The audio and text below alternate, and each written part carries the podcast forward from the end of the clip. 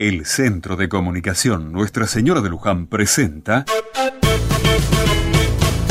Otra Mirada.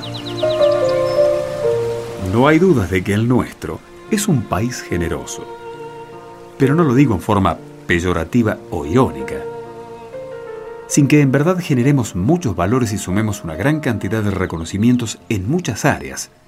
Cultura, ciencia, deportes, periodismo, artes y tantos otros espacios que han ofrecido al mundo un aporte propio de nuestra identidad. Hoy celebramos que en 1951 nuestro Juan Manuel Fangio ganó su primer campeonato mundial de Fórmula 1.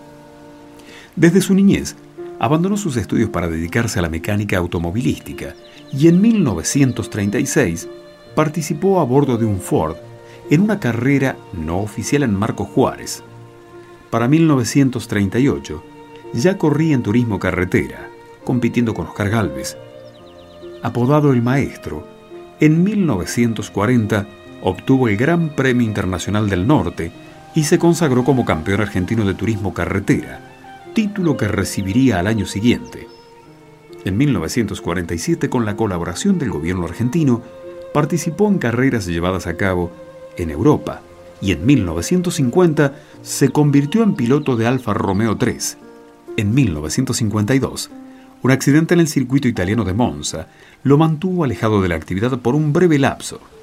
Entre 1951 y 1957, obtuvo cinco títulos mundiales de Fórmula 1, conduciendo con Mercedes-Benz, Maserati, Alfa Romeo y Ferrari.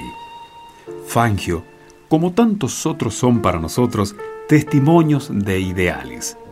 Sí, muchos hermanos nuestros nos muestran que es fundamental no solo tener ideales, sino también concretarlos y esforzarse por llevarlos adelante y sostenerlos.